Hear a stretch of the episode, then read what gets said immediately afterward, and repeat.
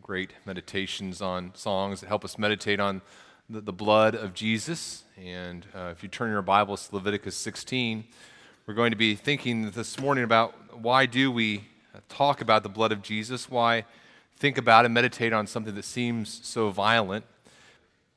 Luke chapter 16, uh, or sorry, Leviticus chapter 16. That was a, a brain freeze there. Leviticus chapter 6, or maybe, or maybe hopeful.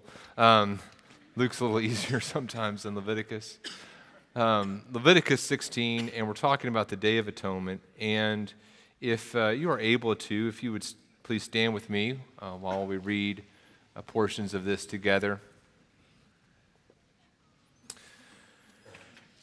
Leviticus 16 is a, a, center chapter theologically in this book and really in all of the Pentateuch. We've read about the laws for holiness, and, and here in verse 1 we read this The Lord spoke to Moses after the death of the two sons of Aaron when they drew near before the Lord and died. And the Lord said to Moses, Tell Aaron your brother not to come at any time into the holy place inside the veil before the mercy seat that is on the ark, so that he may not die.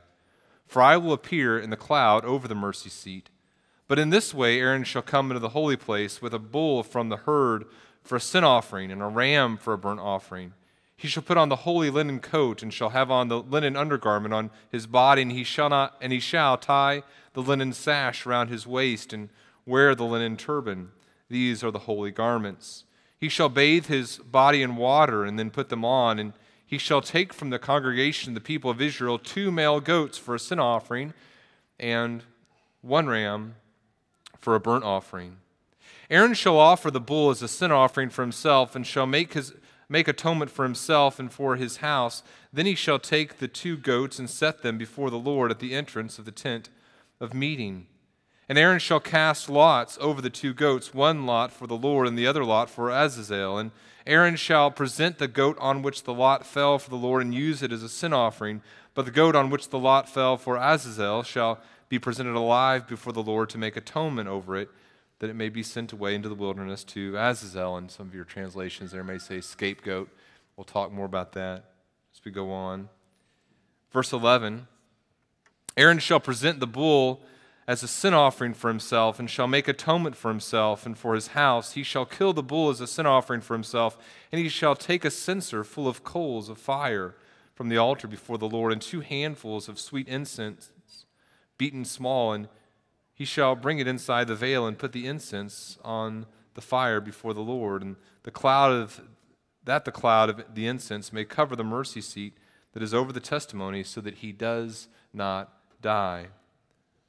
And he shall take some of the blood of the bull and sprinkle it with his finger on the front of the mercy seat. On the east side and in front of the mercy seat, he shall sprinkle some of the blood with his finger seven times. I'm going to continue reading, but you may be seated. Verse 15. Then he shall kill the goat of the sin offering that is for the people, and bring its blood inside the veil, and do with its blood as he did with the blood of the bull, sprinkling it over the mercy seat and in front of the mercy seat. Thus he shall make atonement for the holy place because of the uncleanness of the people of Israel, and because of their transgressions, all their sins. And so he shall do for the tent of meeting which dwells with them in the midst of their uncleanness. No one may be in the tent of meeting from the time he enters to make atonement in the holy place until he comes out and has made atonement for himself and for his house and for all the assembly of Israel. Then he shall go out to the altar that is before the Lord and make atonement for it, and shall take some of the blood of the bull and some of, and some of the blood of the goat and put it on the horns of the altar all round. And he shall sprinkle some of the blood on it with his finger seven times and cleanse it and consecrate it from the uncleanness of the people of Israel. Verse 20. And when he has made an end of atoning for the holy place and the tent of meeting and the altar, he shall present the live goat. And Aaron shall lay both his hands on the head of the live goat and confess over it all the iniquities of the people of Israel and all their transgressions, all their sins, and he shall put them on the head of the goat and send it away into the wilderness by the hand of the man who is in readiness. The goat shall bear all the iniquities of, on itself to a remote area and he shall let the goat go free in the wilderness. Then Aaron shall come into the tent of meeting and shall take off the linen garments that he put on when he, was in, when he went into the holy place and shall leave them there. And he shall bathe his body in water in a holy place and put on his garments and come out and offer his burnt offering and the burnt offering to the people and make atonement for himself and for the people. And the fat of the sin offering he shall burn on the altar, and he who lets the goat go to Azel shall wash his clothes and bathe his wa- body in water, and afterwards he may come into the camp. And the bull for the sin offering and the goat for the sin offering, whose blood was brought in to make atonement in the holy place, shall be carried outside the camp. Their skin and their flesh and their dung shall be burned up with fire, and he who burns them shall wash his clothes and bathe his body in water, and afterwards he may come into the camp. And it shall be a statute to you forever that in the seventh month, on the tenth day of the month, you shall afflict yourselves, and shall do no work, either the native or the stranger who sojourns among you. For on this day shall atonement be made for you to cleanse you. You shall be clean before the Lord from all your sins. It is a Sabbath of solemn rest to you. And you shall afflict yourselves, it is a statute forever. And the priest who is anointed and consecrated as priest in his father's place shall make atonement wearing his holy linen garment garments. He shall make atonement for the holy sanctuary and he shall make atonement for the tent of meeting and for the altar and he shall make atonement for the priests and for all the people of the assembly. And this shall be a statute forever for you that atonement may be made for the people of, the, of israel once in the year because of all their sins. And Moses did as the Lord commanded him. And you come into chapter 17, it describes where sacrifices are to be made. And then in verse 10 of 17, it says, If anyone of the house of Israel or the strangers who sojourn among them eats any blood, I will set my face against that person who eats blood and will cut him off from among his people.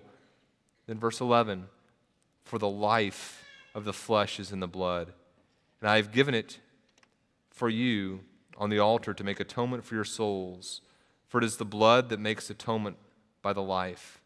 Therefore, I have said to the people of Israel No person among you shall eat blood, neither shall any stranger who sojourns among you eat blood. And Father, we ask this morning for your grace on us to help us understand uh, these, these truths. We just agree with what's already been prayed this morning for uh, those who are, who are ill, we think of uh, several, even of our, our pastors this, this morning, Kent and Ben. We pray for their well being and, and quick healing. We, we pray for uh, our, our church to be growing in grace as we think about your holiness. And we pray this in the name of your Son, Jesus.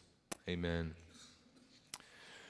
Wednesday morning, it was, it was early, and I was trying to get a couple things done. I was trying to get here to five points before uh, a breakfast meeting that I had, and so I was kind of trying to gather some stuff together and had, a, had my gym bag in one hand, a glass of water in the other hand. I'm drinking and kind of getting a couple things together. I'm, I'm behind schedule, and so I, I open up the car door and I throw in my gym bag and I pull out of the driveway and I begin to, to, to, to turn right onto Cummings. And as, as I did so, I, I heard this thud.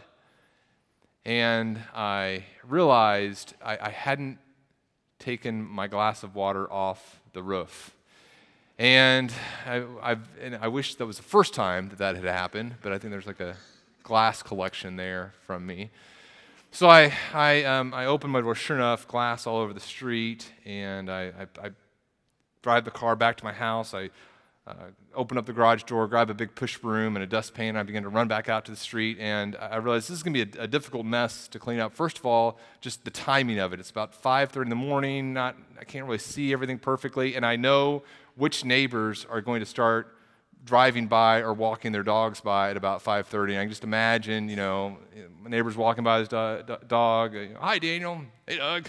just cleaning the streets, you know. And this, these things are filthy, you know. Um, so I, am a little nervous about that. I don't really want to explain myself. And, and then uh, it's, it's, it's, it's, if, I had, if I had just had a big bag of glass and just began to scatter it throughout the streets, I couldn't have had a wider radius of this glass. It's like I had hit this thing perfectly. And so I'm running down the street trying to find, I, this may not even be from my glass at this point, but I'm trying to get all the glass together. Some of it's kind of in the, in the, in the pavement there, and I'm, I get it into a, a dustpan finally, and then I, I, I, then I, I've got to put it someplace else. And what do I do with all this glass that I have now? And I, I find I can't find a, a paper sack to put it in, so I put it in a plastic bag. And then I'm worried that doesn't seem very safe. I'm worried about the kids finding this, and and uh, so I put it in a plastic bag in a box on top of the trash can. Then I think, oh man, they're to pull out the trash, and then then the trash is going to blow over because of this wind, and then I'm going to have glass all over the street again, and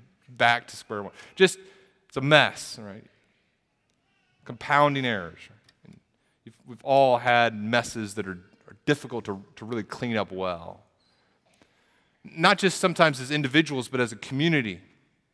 You think about almost 30 years ago, some of you can remember the Exxon Valdez oil spill, whenever early early morning, this, this oil tanker hit a reef off the coast of Alaska, and 11 million gallons of oil spilled out into the, the ocean there and affected over, I think it was like 1,400 miles of Alaskan coastland.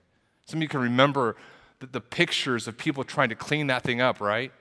Airplanes flying over the ocean, dropping chemicals designed to disperse the oil you know, t- so many boats just kind of patrolling there, skimming the oil off the water, trying to, to burn it, just do everything they could.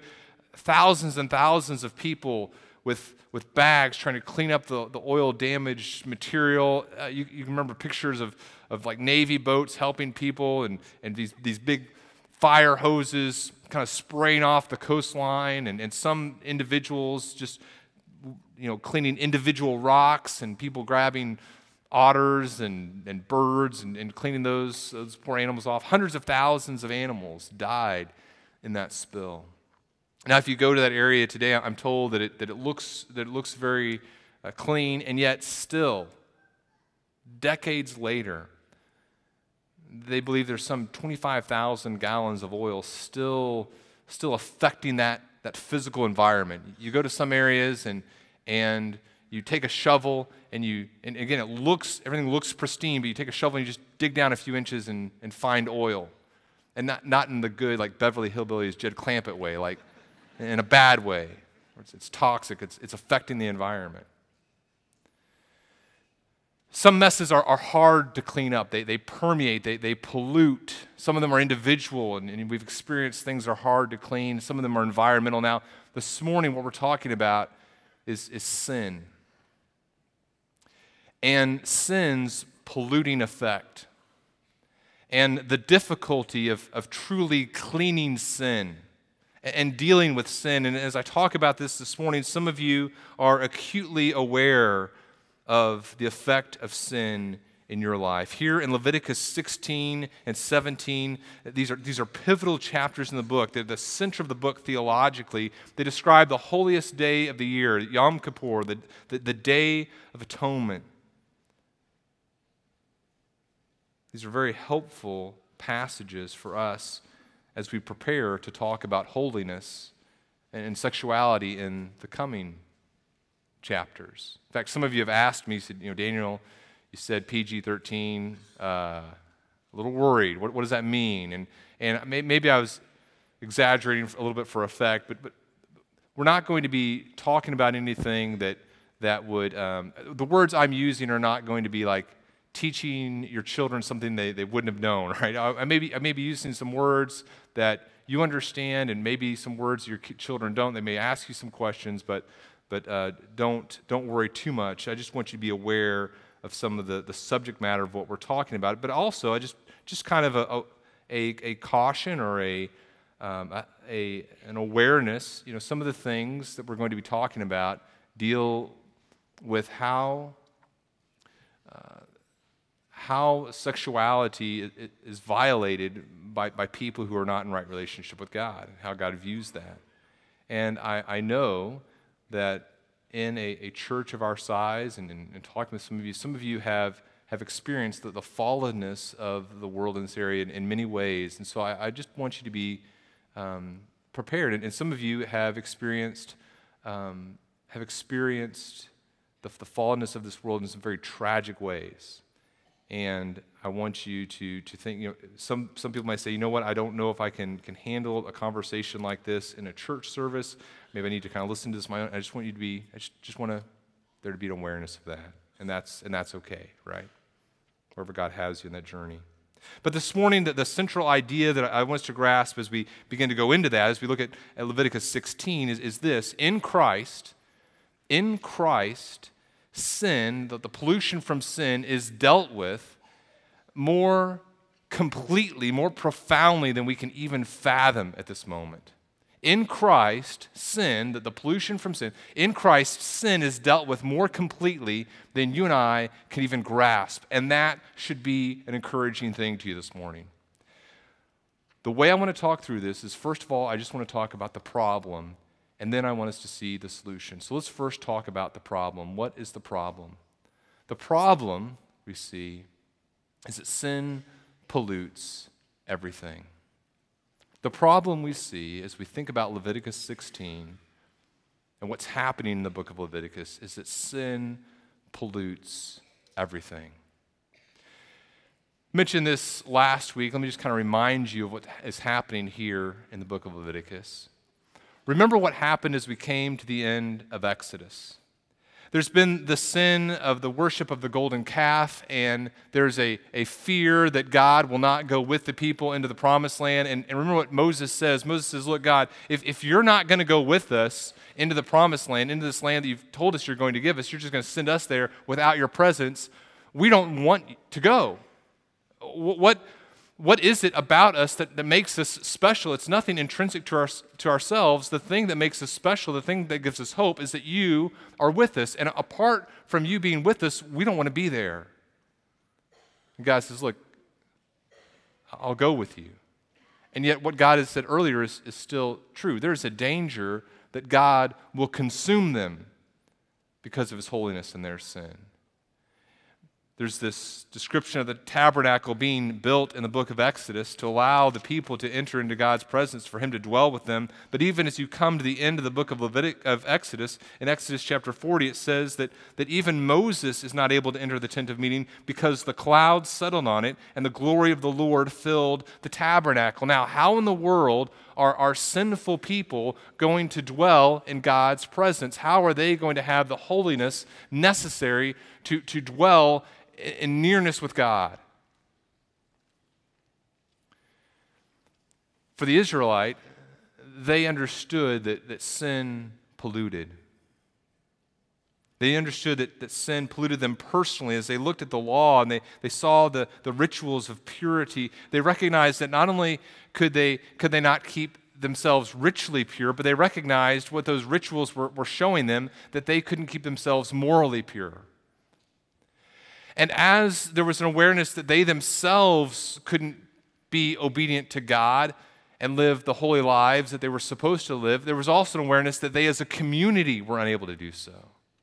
There was an awareness that the people of Israel had through the sacrificial system, through the, the, the uh, rituals of purity. There was a recognition that they as a people were not holy, that sin had polluted the community. There was an awareness that sin also had polluted the environment, that sin had affected and polluted just even where they were physically. Remember, as we were talking about the different sacrifices, and we talked about the sin offering and how the sin offering was a cleansing offering, we, talked about the idea of how, how material things could be affected by the, the immaterial world. So, for example, you're we talked about how you, you could listen to a song. and As you're listening to a song, it's a, it's a, a physical thing. Your ears are physically listening to a song, and yet there, it affects you on an immaterial level. It affects you emotionally. You, you remember, oh, that's the song.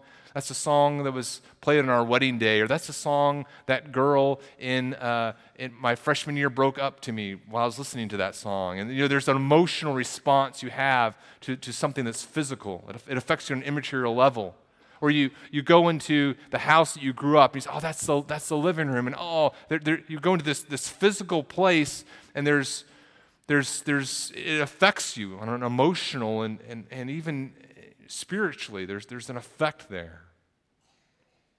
When our kids and, and Whitney and I were in New York City, of course, we went to the uh, 9 uh, 11 memorial and we, we stood at, at the church, kind of looking across the street, and, and just, just being there, we began to de- describe to our children who were too young to have remembered September 11th, 2001. We began to describe to them, remind them of what happened on that day, and, and we, re- we told them about the, the, people who had died, and we, we told them about the people, run, the, the men and women, especially the emergency responders, running into a, a, a burning, these, these burning buildings. And as we stood there on that location, it, it affected Whitney and I on an emotional level. We began to, cry as we communicated to the, the children what had happened in this, in this physical place.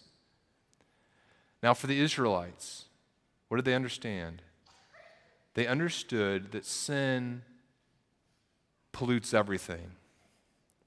There was an awareness that they were affected personally by sin.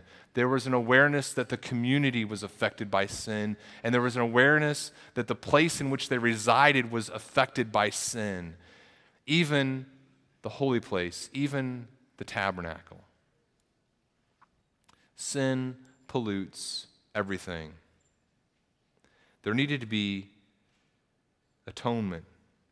There needed to be a recognition of sin and a desire to deal with it. And so in this chapter, that's what's taking place.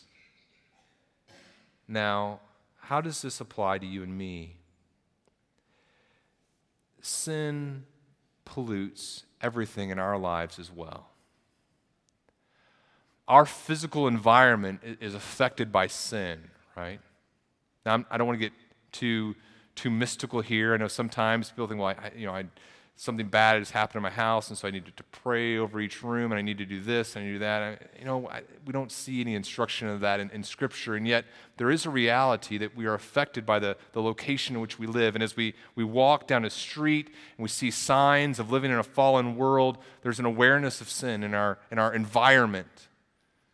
You go to a, a we, were, we were on vacation, we, we went to a restaurant, and, and Ellie, uh, who shares my uh, affinity for cleanness, uh, you know, she sat down at the table and she put her hand underneath the table. She said, Dad, you do not want to look under this table. Um, there's sin, you know, there's, there's polluting, you know, there's, there's, there's pollution here. Everywhere we look, we, we're, there's an awareness that this is a fallen world. I, on, on every day as I, as I drive through the intersection of 24 and Cummings, there are, there are two crosses there where, that, that are uh, markers of where our neighbors lost their lives in, in, a car accident. What is it? There's, there's an awareness that this location is a location that has been affected by sin, right? By living in a fallen world your relationships. This community is affected by sin. Sin pollutes and affects our relationships, its presence in our, in our relationship with our friends and family. Uh, you think about uh, the, the, the, relationships you have, and even in relationships that are good, that are very dear to you, there's, there's, there's mourning as you recognize the presence of, of sin and how it's affected how you relate to one another. You think about the marriage relationship, and, and I believe that my relationship with my wife is, is stronger now and is, is sweeter now than it has ever been at any point in our, our years of, of dating or marriage. And yet, even today, as I think about my relationship with my wife, there is a sense of mourning. I, I wish that you know, several years ago I hadn't said this, or I wish I'd been more, uh, uh more involved in, at this moment in our lives. And how, you know, there's just a sense of mourning as I recognize my sin, my sin has affected someone I love so dearly. Sin pollutes everything. And sin pollutes not just my environment, not just my relationships, but, but me. It permeates me, affects me. How? How does sin seem so powerful and permeating in, in our lives this morning? One, one time, a pastor recommended to me, as, as me and another person were doing some counseling together, he recommended that we, we write out um, all the way this, this person's sin had affected themselves and other people. And as, as they wrote out maybe 15 things, there was awareness, just the surface had been scratched, right? How, how does sin affect me personally? How is sin powerful in your life this morning? Maybe some of you this morning, as you think about sin, as you think about maybe words that you've spoken, actions you've done, things that have happened in your life, maybe sin seems powerful because this morning, even as you sit in church, there is a, a sense of guilt. Sin still seems powerful and permeating because you have a sense of guilt this morning. Or maybe you, you see the, the power of sin this morning in that you can't stop thinking about other people's sin against you. And so, sin in your life this morning is polluting you because there's a, a person who's a brother or sister in Christ, and yet this morning, even while you're in church, you, if, you, if that person were to be right in front of you, maybe they are, maybe they're right beside you, nudge them if it is them, uh, there, there's just an awareness I'm, I'm affected by their sin. There's a lot of nudging going on. I'm affected by their sin. Sin is powerful in our relationship. Sin is powerful in this relationship. I'm affected by it this morning. Or maybe sin is powerful in, in, in your life this morning because, and, and maybe this is the most scary, maybe sin is powerful in your life because even this morning, as you think about your sin, your thought is, I still enjoy it even as I'm talking about this sin that entangles me, that is powerful, that I know pollutes my life, it, I, I still want it. The, the, sin that pollutes this relationship because the, the sin of bitterness, I do not want to give that up. Sin is, is powerful, it, it, it pollutes. There's an awareness of that by the Israelites, there should be an awareness of that in us. Alec on his uh, Facebook page uh, yesterday, or I saw it yesterday, he had, he had a, uh, a talk that he had posted from a, an EMT.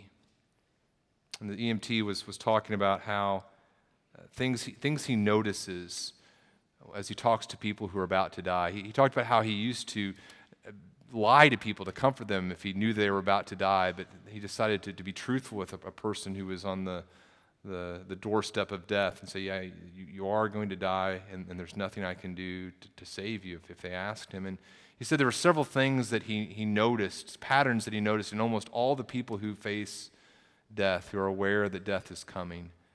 And, and the first thing that he noticed was this. He said, in most people, he noticed, regardless of their cultural background, regardless of their religious background, almost all people have a sense of guilt and need for forgiveness. Isn't that interesting? No matter what culture you come from, no matter uh, what your religious beliefs are, as you recognize that your life is coming to an end, what is there for most people? There's thoughts about sin, even if you're not willing to call it sin, an awareness I have been affected by the wrong things that I've done, and I need them dealt with. I need forgiveness. Sin pollutes everything, it permeates lives. What's the solution? What's the solution? Here's the solution we see in the text the solution is an atoning sacrifice. The solution we see there in Leviticus 17 is an atoning sacrifice. Go ahead and put up the, the next one there, and we'll, we'll look at, let me, let me, show you a couple things here.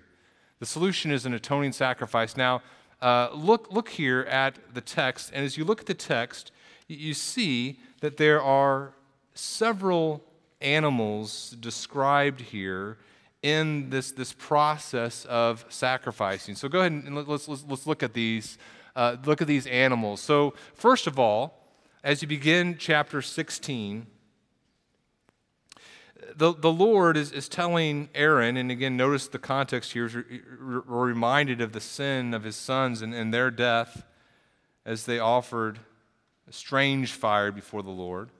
But he says, uh, beginning in verse 3, he says, Aaron shall come to the holy place, and uh, the first thing is there's, there's two things that he's supposed to bring. So you see, those two things are on uh, the, the left side, your left side there. There's a bull that he's to bring, and the bull is for a sin offering. Remember, a sin offering is like a cleansing offering.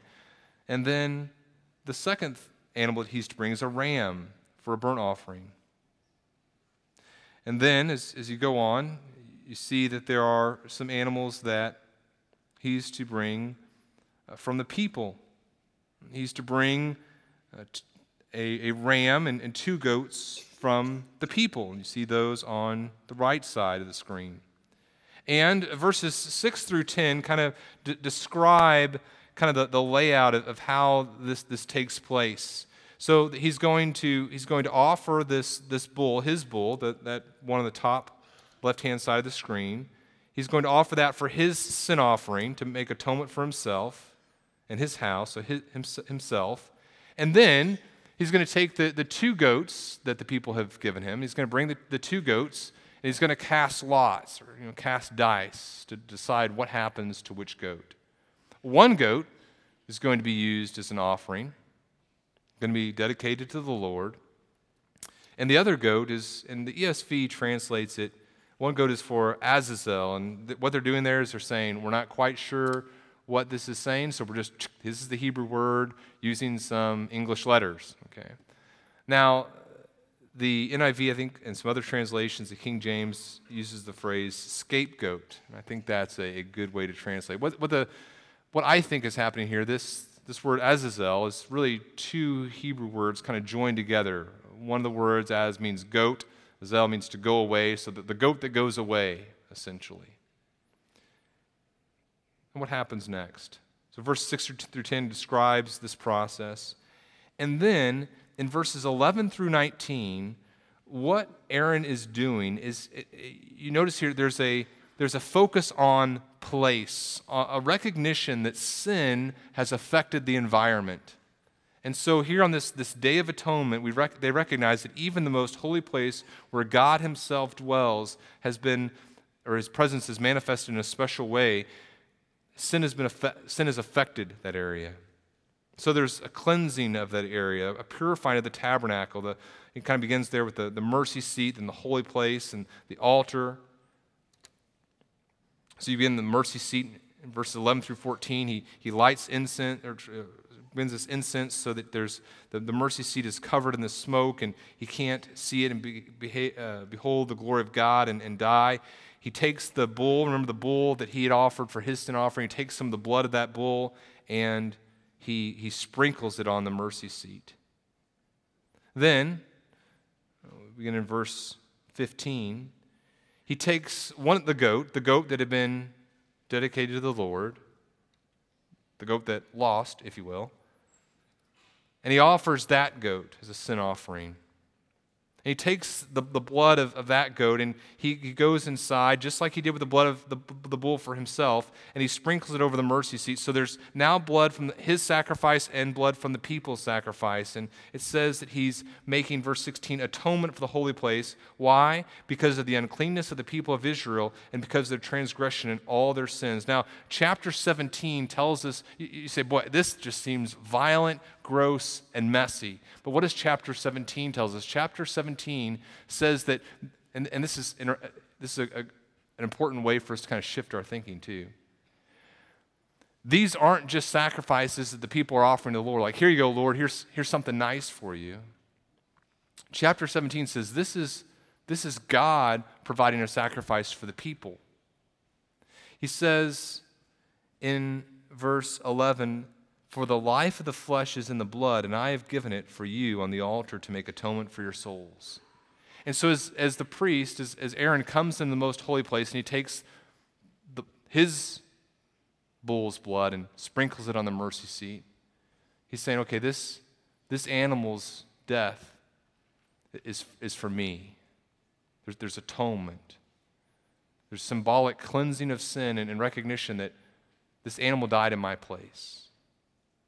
Then he takes the, the pe- then he takes one of the, the, the, goat, it's the goat on the right that doesn't make it. He takes that goat and he takes its blood and he, he sprinkles it in the mercy seat. And it's, it's saying, okay, this is for the people.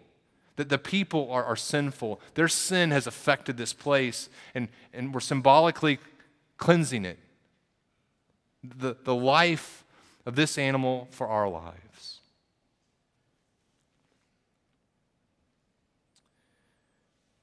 Then he does the same thing in other areas of the tabernacle. The, the tent of meeting is affected by sin. He says he's making atonement for the, the holy place, for this, this special place. At verse 17 kind of offers a, a summary. It says, No one else can be in here until he comes out and he's made atonement for himself, his house, the assembly of Israel.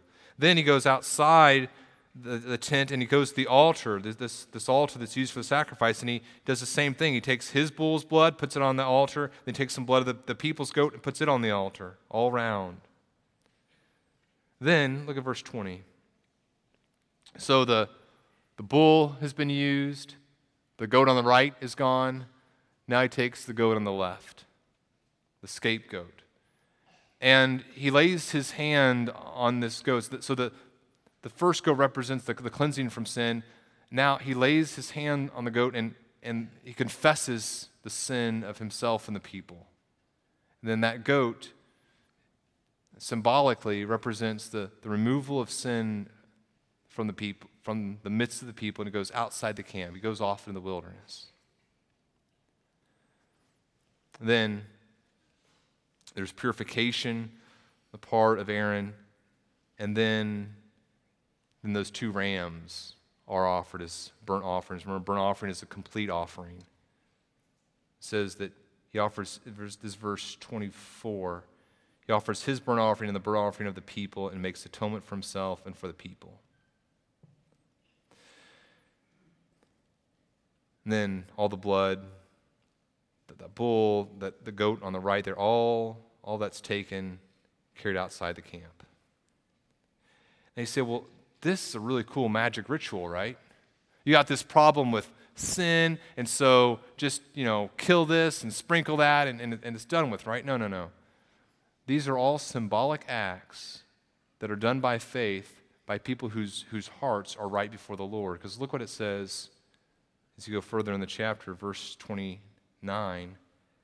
It says, This is a statute to you. It says, You shall afflict yourselves. And so, in other words, what's, what's taking place here is, not just ritualistic action. Look, okay, gonna, if I offer enough goats, enough bulls, we're good with God and, and we've, we've recovered. It says, No, this is, this is done by people of faith who believe the things that God says about the polluting effects of sin. Psalm 15, David says, Lord, who shall sojourn in your tent? Who shall dwell on your holy hill? He who walks blamelessly and does what is right and speaks truth in his heart, who does not slander with his tongue and does no evil to his neighbor. It says, um, in Psalm 24, who shall ascend the hill of the Lord and who shall stand in his holy place? He who has clean hands and a pure heart, who does not lift up his soul to what is false and does not swear deceitfully, he will receive blessing from the Lord and righteousness from the God of his salvation. In other words, in, in chapter 17, again, helps us understand this that the blood is significant because it represents life. And what the people are saying by faith is they're saying, God, we understand our sin has separated us from you. Not only has it affected the land, you know, over and over in the Old Testament, you read, read the phrase, defiled the land, polluted the land. Not only has sin polluted the land, not only has it polluted the community, not only am I part of this, this sin, but, but even your holy place has been affected by our sin. And, and now we know that we deserve death. We saw that in Exodus. We know it now. We believe it to be true. And so we're throwing ourselves on you, your mercy and your grace. And we are trusting in this provision that you have promised for us. We're trusting this provision, and by faith, we're offering these sacrifices. That's the solution that's presented to the Israelites. As we've saw, as we've gone through the book of Leviticus, we, we've seen that the sacrifices point to Jesus. We've seen that the priestly system points to Jesus. We've seen that the holiness is only fulfilled in Jesus. we see here that this day of atonement, in which these things come together, points to Jesus. What's the solution for us? The solution for you and for me is an atoning sacrifice the sacrifice of Jesus Christ. It says in, in Leviticus 17, I, I, give this is a sacrifice I, I, give to you. Now, now, what has been given to you and to me? What does John 3.16 say? He, he, he gave us his only begotten Son.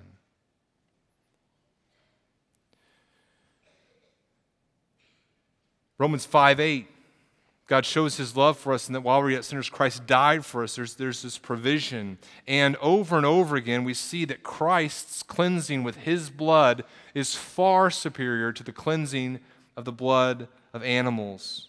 Hebrews chapter 9, really, you could just read Hebrews chapters 9 and 10 on your own if, if, you'd like, and you see this drawn out so beautifully. But he just here's a couple excerpts. Verse 12 Jesus entered once for all into the holy places. Doesn't this make so much more sense as we've gone through Leviticus?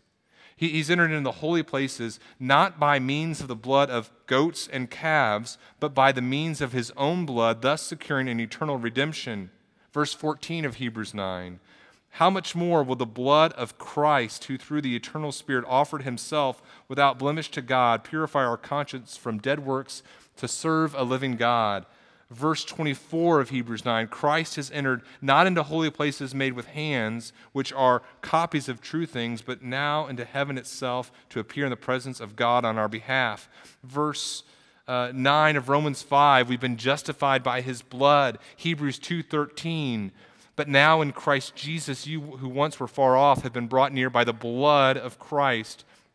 This was on the, uh, the, the screen in front of us as Lisa played the songs dealing with the blood of Christ. Colossians 1, verse 20 through Jesus to through him to reconcile to himself all things whether on earth or in heaven making peace by the blood of his cross 1 peter 1 2 talking about things according to the foreknowledge of God the Father and the sanctification of the Spirit for obedience to Jesus Christ and for sprinkling with His blood. Doesn't that make so much more sense now? The, the, the picture there of the, the sprinkling of the blood in Leviticus.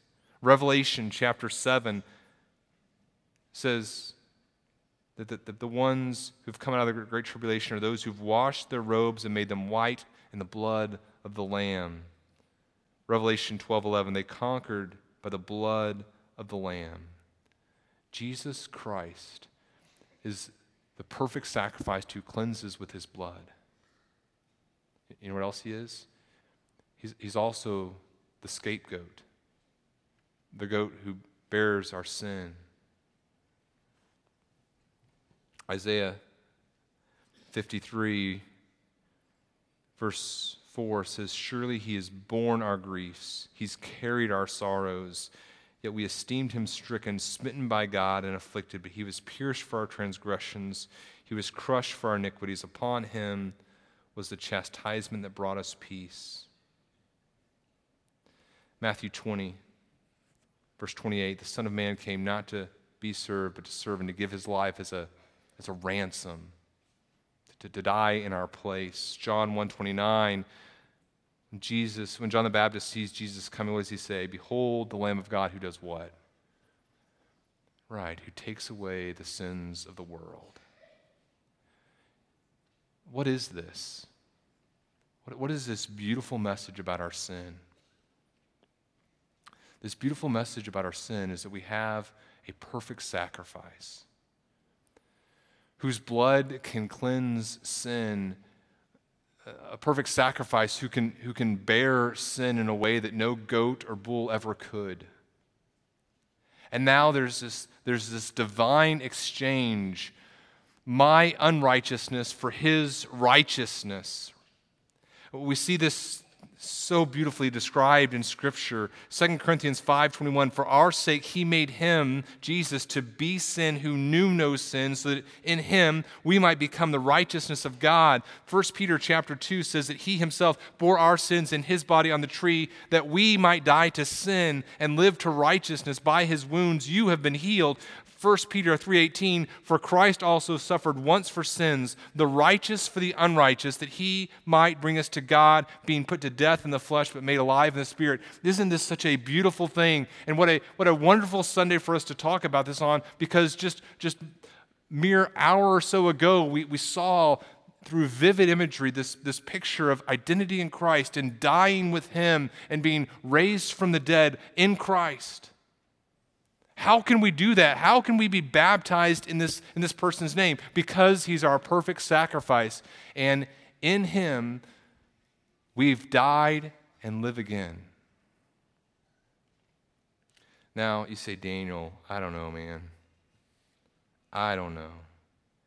Can Jesus really save to this degree? He doesn't know he doesn't know how deep my sin is. I, I understand theoretically that He could do this for so and so or such and such, but can He do this for me? Or, Daniel, can this happen for me because do you really understand the, the depth of pain I feel as I consider other people's sin against me? Is it possible, as I think about the, the polluting effect of sin in my life, Daniel, is it possible that Jesus can cleanse to this degree, and you say to yourself, I doubt it. I just want to just want to draw a couple more pictures for you to think about. And some of this, I, I, I mentioned this over the week, some of this, this application was brought to my mind by uh, the Bible Project. I encourage you to watch some of those videos if you haven't already, but, but some of this was, this application was kind of just really, I thought they did a good job describing it. But, but think, think about this. Normally, you would be right to worry about something clean making something dirty clean, right? My children uh, come out from, from playing in the mud, and the, the house is, is pristine. And, and whenever a, a dirty shoe touches a clean floor, does which makes which which? Does a clean shoe make a does a dirty shoe make a clean floor dirty or does a clean floor make a dirty shoe clean? It's a question that Haggai asks in Haggai chapter 2. He says, "Okay, if you have something clean, pure, richly pure, and it touches something that's defiled, which is going to make which which?" Is the clean thing going to make this dirty thing holy, or is the dirty thing going to make the holy thing unclean? They said, well, the unclean thing is going to make the pure thing defiled. My, my child who's been sweaty and playing outside jumps onto my, my clean bed. What, what happens? That the bed gets sweaty.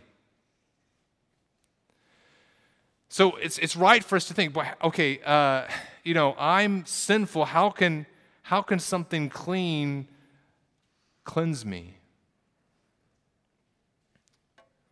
There's a beautiful picture in Isaiah chapter 6 where Isaiah comes before the Lord and he says, I'm a man of unclean lips, and, and the cold touches his lips and he's cleansed. What is this? It's a picture of Christ. And so, what do you see as you come to the New Testament? Now, we've, we've described these laws of holiness, and we've talked about how easy it is to become unclean and how hard it is to stay ritually pure. And we've seen over and over again just the lack of cleanness among the people. You come to Matthew chapter 8 and here's this, here's this beautiful picture that happens. In Matthew chapter 8, a leper comes to Jesus. He kneels before him. He says, Lord, if you will, if you will, you can make me clean. So here's a man who is, is, is ritually and physically unclean, and Jesus touches the leper, and Jesus immediately becomes unclean, right?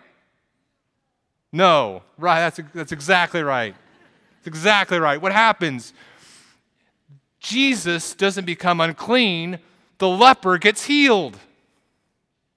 That's the power of Jesus' holiness. How can sin be dealt with? I can't deal with it. You can't deal with it, but the blood of Jesus can. Jesus is pure and holy in such a way that we cannot even fathom it.